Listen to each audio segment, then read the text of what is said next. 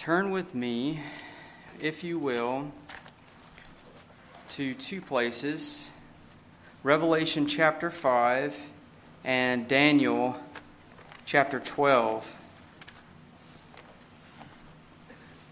Revelation 5 and Daniel 12. You may be thinking, what are we going to get into this morning?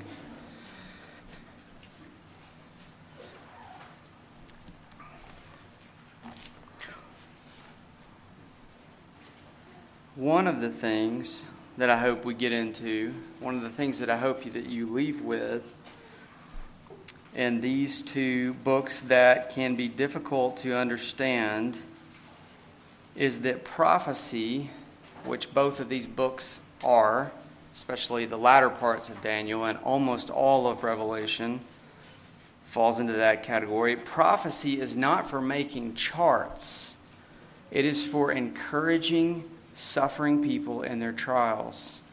And if I could get that across, it would be worth the price of admissions.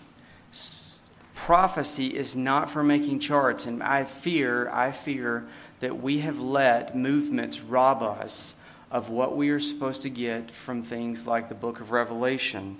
Generally, we, uh, you know, generally we shy away from it. Um, but uh, John actually says in 1 3 that there's a blessing.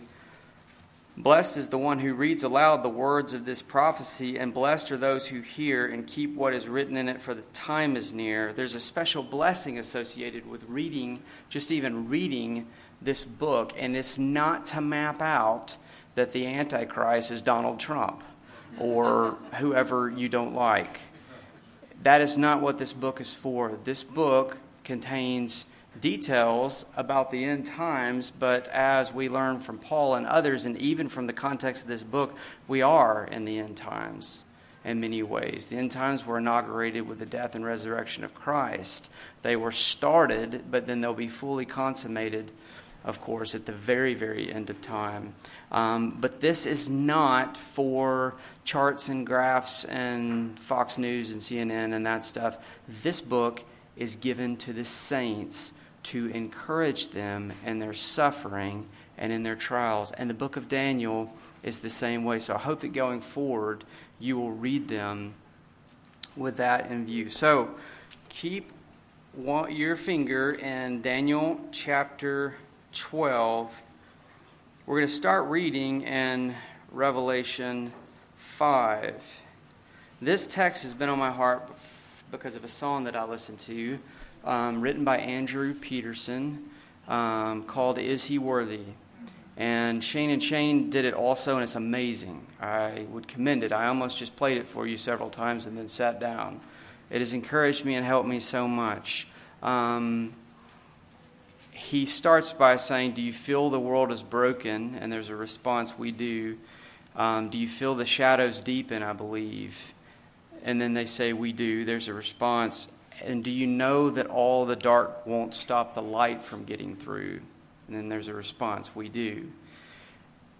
And for you, you may feel some of that. You may feel the shadows deepen, like that may resonate with your soul. Um, I know that many of us here are in a time of trials, and you can make sweeping statements like that because Jesus said through many tribu- or Paul said through many tribulations you're going to enter the kingdom of heaven. And Jesus said, In this world, you're going to have trouble. So I can very easily preach a message on trials and suffering and know that it is relevant to every single person in this room. Every single person in this room.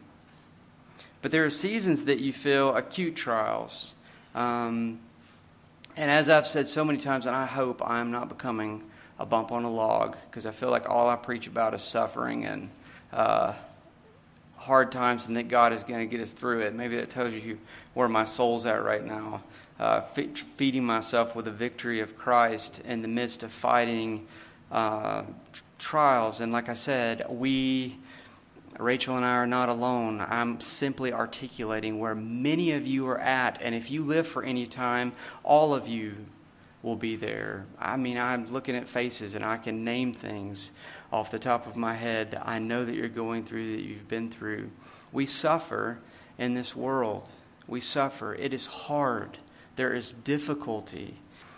And so, what could help us this morning? That's what I've been thinking about all week. What could help us? And I thought about that song, and I went and started studying this text, and I got some encouragement out of it, and I pray that God will give that encouragement to you also. Revelation chapter 5, starting in verse 1. This is John speaking. Then I saw in the right hand of him who was seated on the throne a scroll written within and on the back, sealed with seven seals. What is the significance of this scroll? How on earth is a scroll going to help you this morning in your trials? How is it going to help you face the day, face tomorrow? how is this scroll going to help us? What is its significance? Well, we learn the significance of this scroll, what it means, what we're supposed to get from it, from two places. One of them is when the scroll was sealed, when it was created and sealed back in Daniel chapter 12. And number two, we learn its significance, what happens when the scroll is unsealed in Revelation 6 and following. So let's take these in reverse. What is the significance of this scroll? In Revelation chapter 6, these seals are opened. And when the seals are opened, what happens? God's purposes for history are accomplished. Judgment is brought on God's enemies. God's people are brought through and delivered in salvation. God is seen, when these seals are opened, God is seen controlling history for his own glory and the good and deliverance of his people. This accords, this is right in line directly with what happens when this uh, scroll is created and sealed in Daniel chapter 12. So remember, in Revelation chapter 6, we don't have time to go through and read this section, uh, Revelation 6 and 7 actually, where when the souls, this seal uh, scroll is unsealed, history unfolds, and God is seen controlling history. So keep that in mind. Back in Daniel chapter 12, let's look at that for a moment. Daniel chapter 12 relates to the creation and sealing of this scroll. It's the same scroll. The chapters leading up to Daniel uh, chapter 12, if you've ever read them, you know that they relate to the trials of God's people and how God is sovereignly going to direct all of history to establish his kingdom, judge his enemies, and save his people. Verse 1 provides an almost summary statement for the whole of the prophecy. Look at what it says, and I'm reading here from the ESV.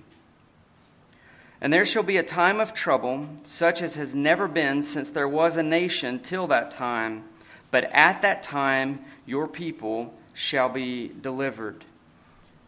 There's a time of great trials, and there's a, going to be a time of great deliverance. That's the message here. And look at what it says in verse 4. But you, Daniel, shut up the words and seal the book until the end of time. There's your scroll from Revelation chapter 5. You, Daniel, shut up these words, all of these words, all of these things about how God is going to control all of history to judge his enemies and save his people. Write it in a scroll and seal it until the end of time. That's the scroll that we're looking at, same scroll in Revelation chapter 5. Here's how William Hendriksen describes the significance of the scroll it represents God's eternal plan his decree, which is all comprehensive. It symbolizes God's purpose with respect to the entire universe throughout history, concerning all creatures and all ages through all eternity. It is God's sovereign directing of history. One other commentator said this For us, the scroll with its seals is evidence of what God has planned for the salvation of his people. Notice back in Revelation chapter 5, keep your hand over in uh, Daniel 12, but in Revelation 5 1, notice how this scroll is described. This plan, this, this plan for God to establish his kingdom, judge his enemies, and save his people. It says that the words of the scroll are written, written within and on the back. What is he trying to say? They're comprehensive. There's no, there's no room left in here. There's no wiggle room. It's not like God has just planned the big things that are going to happen between nations. He's planned those things, but He's also planned the minutiae, sparrows falling, and things like that that Jesus has talked about. It's not just the situation with Iran, it relates to a mother's prayer. It's a plan to answer that prayer. It's not just who's going to win the, election coming up next year. It relates to the first day of school and the timing of bills and the timing of money. It is an all comprehensive plan. This seal, written with on the front and on back, there's no room left. It is a plan with no stone left unturned for God to direct all of history to set up his kingdom and save his people. Eric Raymond, one other uh, a preacher from Kentucky, he says this everything you need is in that scroll. Everything you need is in that scroll. So now we understand the significance of the scroll, but why, as we see in verse 3, is John weeping? It says in verse 2 in Revelation 5 And I saw a mighty angel proclaiming with a loud voice, Who is worthy to open the scroll and break its seals? And no one in heaven or on earth and under the earth was able to open the scroll or look into it. And I began to weep loudly because no one was found worthy to open the scroll or to look into it. Why is John weeping? Well, back in Daniel chapter 12, we read on. We understand the significance of the scroll. Why is John so dis- distressed? Daniel in verse 8 and 12:8 says this, I heard but I did not understand. And maybe that will encourage you who have read Daniel. You heard and did not understand. Daniel himself says, I heard and I did not understand. Daniel confesses that he doesn't understand everything that's been said, everything that was sealed up in this scroll, and some of the things that came afterward. Some of it sounds very distressing and very concerning related to God's people. It sounds like these trials are going to be very difficult, and God's people are going to face some very hard things. And Daniel wants a better understanding. In other words, Lord, are you really going to uh, command all of history for the salvation of your people? Are, are they really, are, is your people, are we really going to make it? And here's what Daniel is told in verse 9 Go your way, Daniel, for the words are shut up and sealed until the end of time. So now, hundreds of years later, we're back to our scroll in Revelation 5. If you've read Revelation, you know the context. God's people are facing difficult trials, and the broken-hearted apostle sees that scroll again. That scroll that contains all the hope that God's people are going to make it, and it is still sealed. It is still sealed the scroll that has the plan of history, not just on the big level. It's written, it's written on front and back. There's everything in it. Things related to nations and every detail of your life. It is God's plan to sovereignly direct history and save his people. And it's all hope for his people is tied up in that, and it is still sealed shut.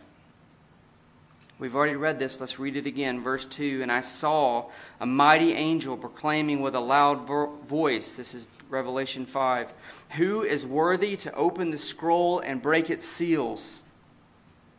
This mighty angel thunders with his voice through the whole created order. Is there anyone that can unleash the purposes of God? Is there anyone that can take control of history and execute the plan of God to save his people? Is anyone adequate? Is anyone worthy? I read the story of a ship recently. It got caught in a violent hurricane, and in the hurricane, it was hit to one side. And when it was hit, when it was thrown to one side, one of the very large ice box came and it smashed the steering mechanism, and the ship was almost beaten to pieces because no one was able to control the ship. And that is exactly what this angel is asking.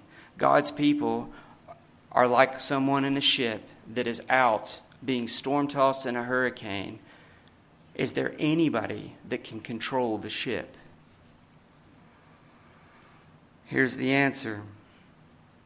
And no one in heaven or on earth or under the earth was able to open the scroll or to look in it.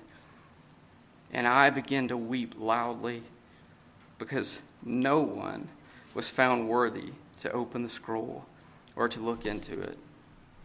For me, this is one of the saddest scenes in the whole Bible. God's people are pressed on every side. They're facing trials on every side, and they call a champion to call throughout the entire created order Is there anyone is there anyone is there anyone that can come for help? Is there anyone that is able? The plan is right here, but we can't get to it. Can anybody open this scroll? Can anybody unseal it? Is there anyone worthy to take command of history and execute the plan of God to save his people? Or are we like that ship that has the steering smashed and we are out on the ocean all by ourselves and there is no one at the helm? No hero can be found to bring God's people safely through. When the echo finally fades from this angel's voice, the only thing that is heard is the sobs of this broken-hearted apostle. There is no one. And you need to understand the dilemma here. What's the problem? Why, why can no one go and take the scroll? Because no one can walk up to God and take something out of his hands. And if you don't understand that, then you haven't begun to understand what the word holy means. It's not just that John couldn't answer because he was sinful. The mighty angel can't do it either, who has never sinned. He's never sinned, and he can't take the scroll either. He's not worthy. You can't walk up to God and take something out of his hands. He's holy. He dwells. We, we use words. The Bible uses words, analogies to try and get at this. It talks about God dwelling in unapproachable light. We have these songs that talk about he wraps himself in light. What does that even mean? What are we trying to describe? It's like you're trying to use words to talk about something that can't even be described. He's holy. You can't walk up to God and take something out of his hands. No one is worthy to do that. John knows it. John's looking at his people over here in distress and trials and facing sin. If you've read Revelation 2 and 3, you know all that was going on in the churches. Lukewarmness. He's looking at the size of God's enemies, and it doesn't look like they're going to make it. And all of the hope for those people is tied up in someone being worthy to open the scroll. You can feel the tension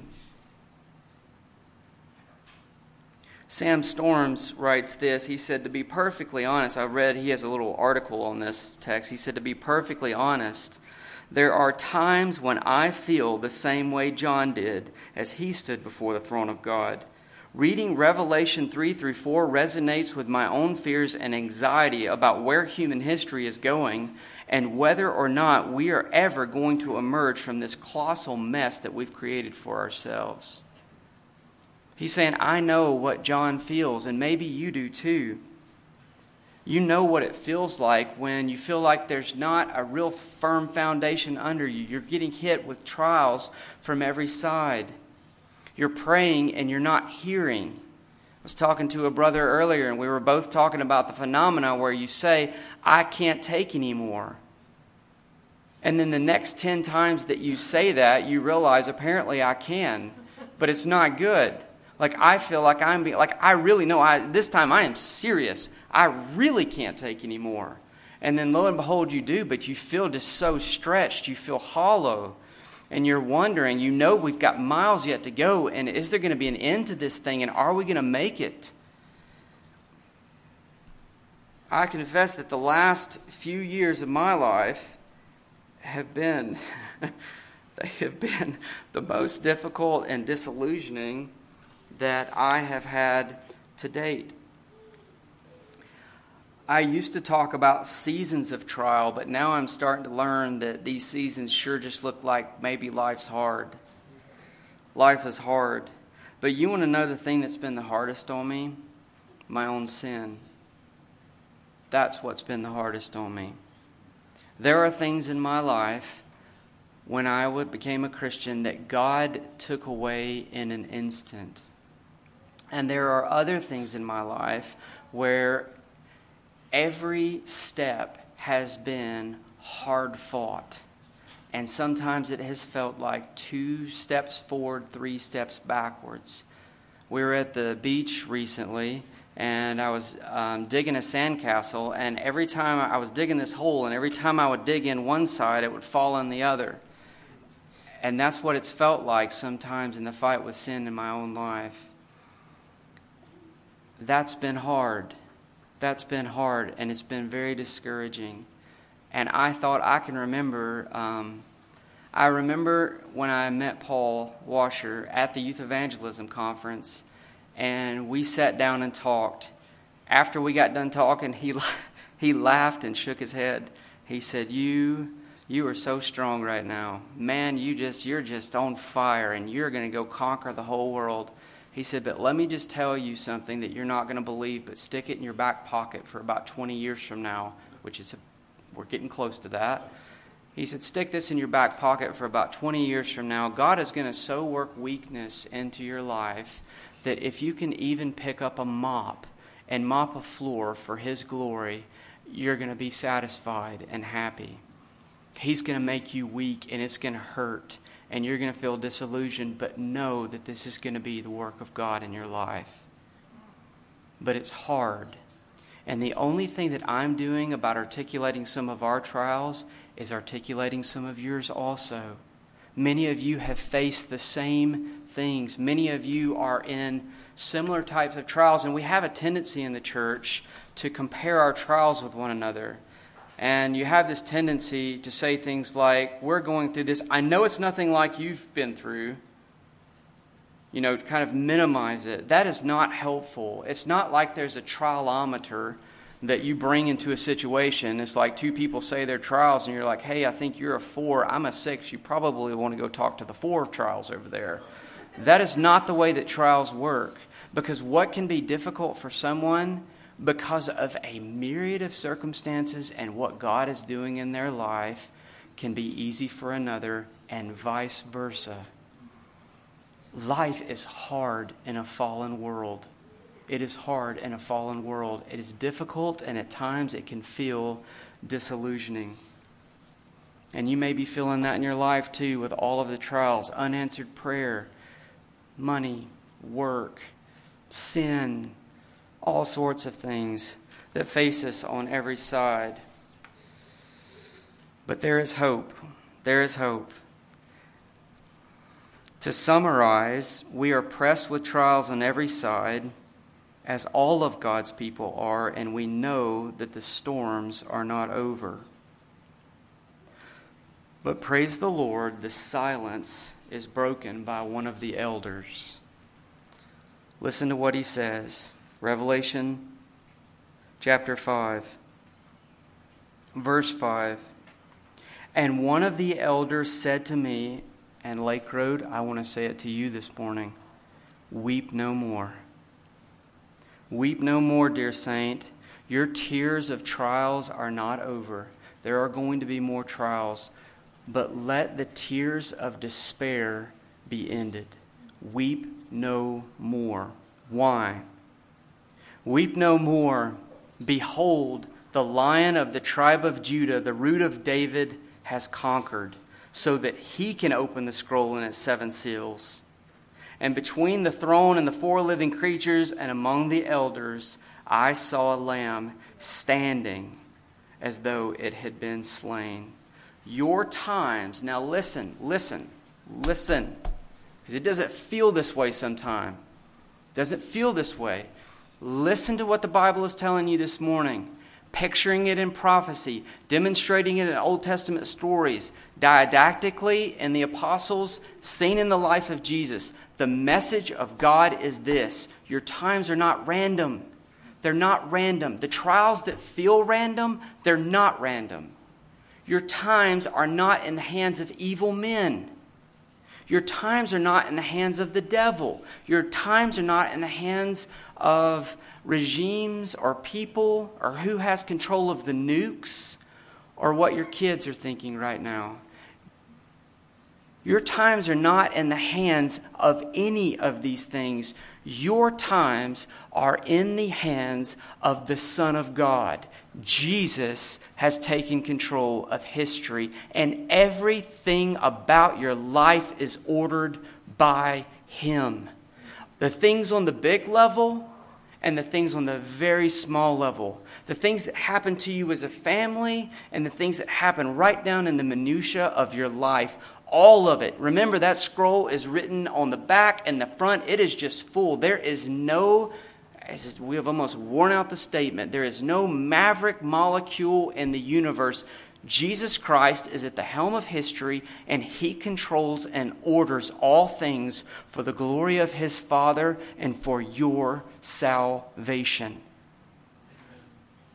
Jesus is in control of history. The tears of trials are not over, but let the tears of despair let them end. Weep no more. Three things I want to note briefly about the one who controls your times. Number one, he's described as a lamb. Number two, he's described as a slain lamb. Number three, he's described as a slain lamb that is standing. Number one, he's described as, as a lamb. Your times, ah, isn't this a comfort? Your times are in the hands of one who is described as a lamb. That's comforting. Because the one thing that breaks suffering people more than anything else is harshness. Harshness will break a person, break a person's spirit almost like nothing else will.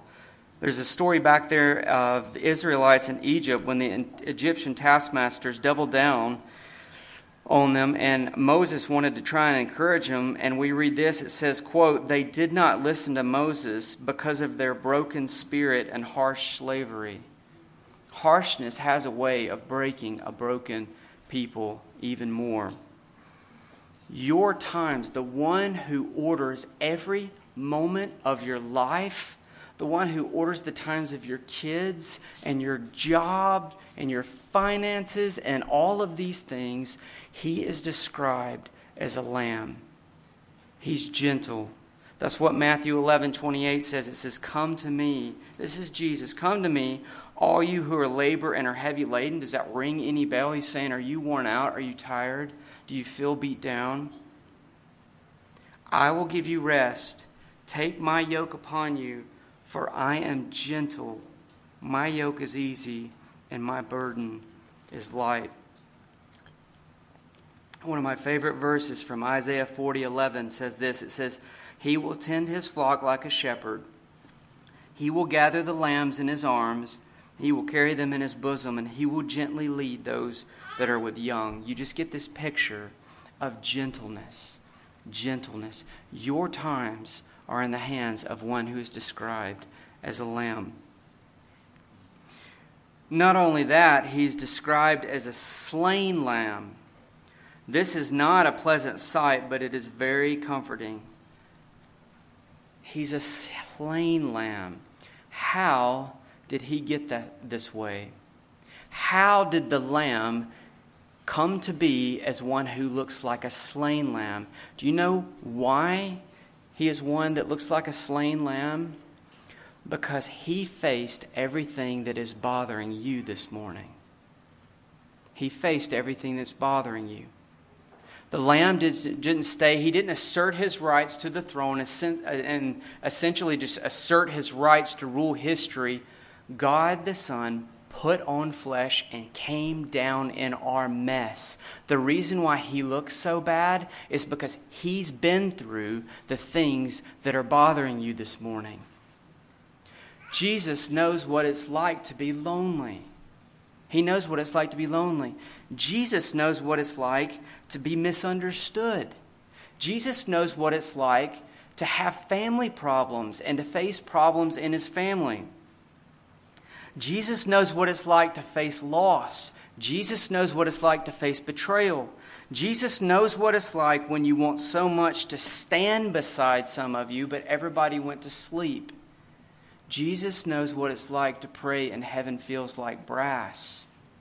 Jesus knows what it's like to pray that God would spare you from the trial because you feel like you can't make it and the trial comes anyway. Jesus knows what all of that's like. The reason why he looks like a slain lamb is because he has faced all of the things that are so heavy to us this morning. And isn't that encouraging? You're not dealing with someone who doesn't know what it's like to face these things. He even knows what it's like to face the shame of sin. I read a story of a um, war vet that came back. I believe it was from the um, the Gulf War back in the uh, back in the 90s, and he just could not recover, and he was suffering from depression, and it got really bad. And as I recall the story, he went out into the woods and he was going to take his life. And there was a group trying to talk him out of it, and no one could talk him out of it and um, a, one of the police officers stepped up and said, "What what company were you in?" And he said, "I was in such and such company." And the police officer said, "Oh, I was in that. I was in this other company." He said, "Did you see?" And he named off a bunch of places over there. He said, "Yeah, I saw those things." He said, "Yeah, I saw them too." And pretty soon they were talking about the battles that they both had seen. And finally, the police officer told him, he said, Let's go and the guy walked out with him. Why did he walk out? Because he had someone leading him out who knew the pain of what he was facing. Jesus knows the pain of the things that you're facing.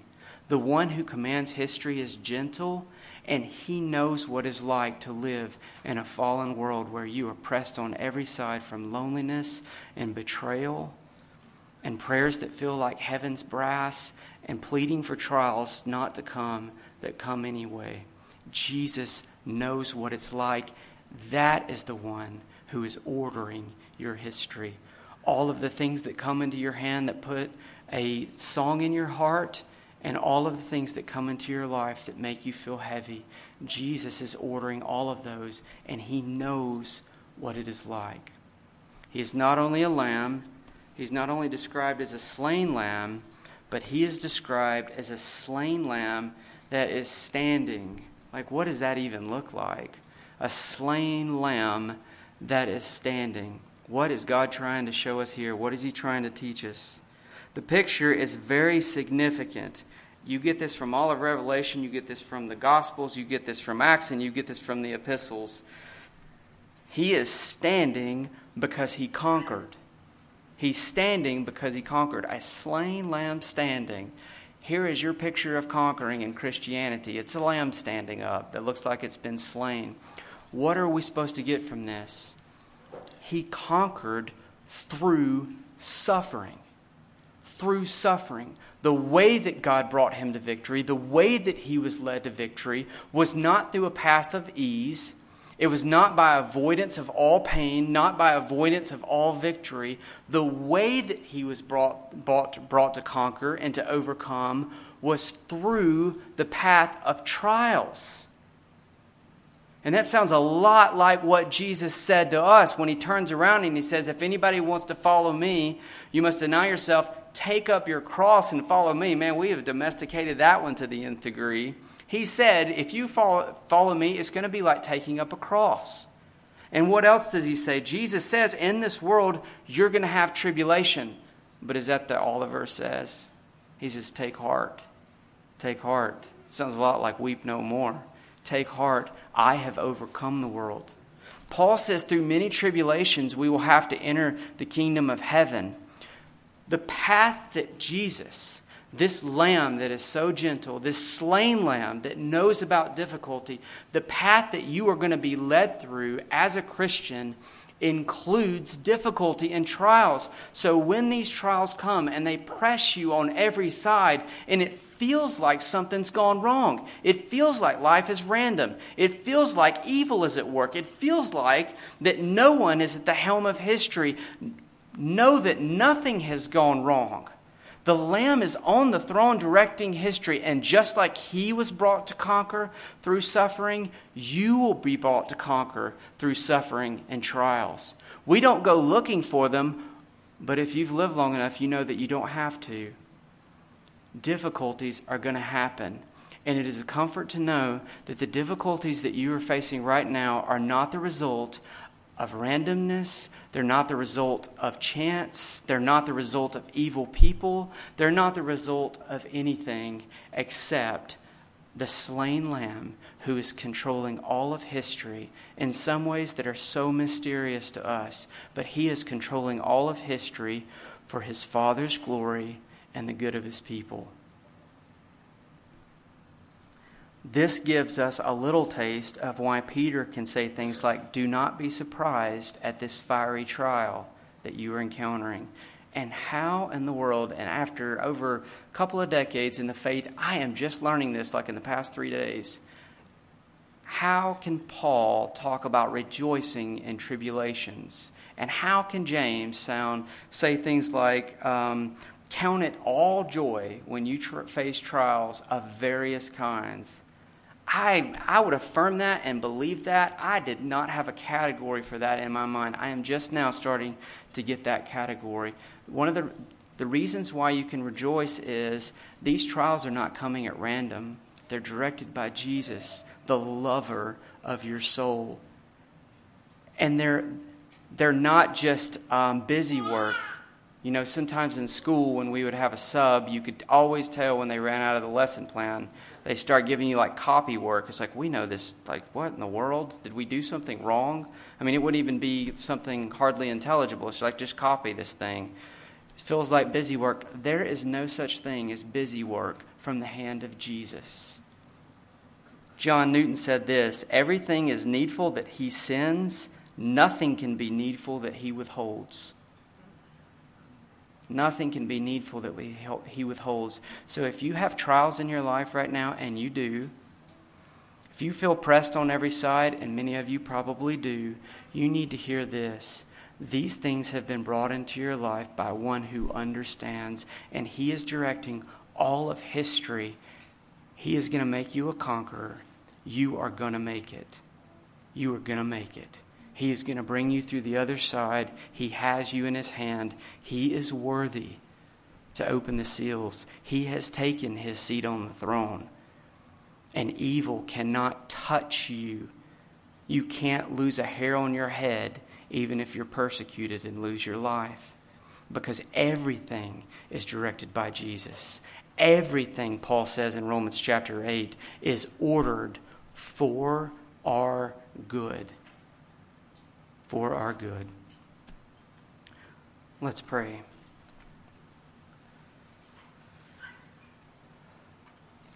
Lord, I pray that you give us a sense this morning of Christ seated on his throne, not just as, oh, a cold CEO, but someone who intimately knows the things that trouble our hearts and that all things are being ordered for him for his Father's glory and our good. I pray that you would encourage hearts this morning, Lord. Please strengthen your people. In Christ's name, amen.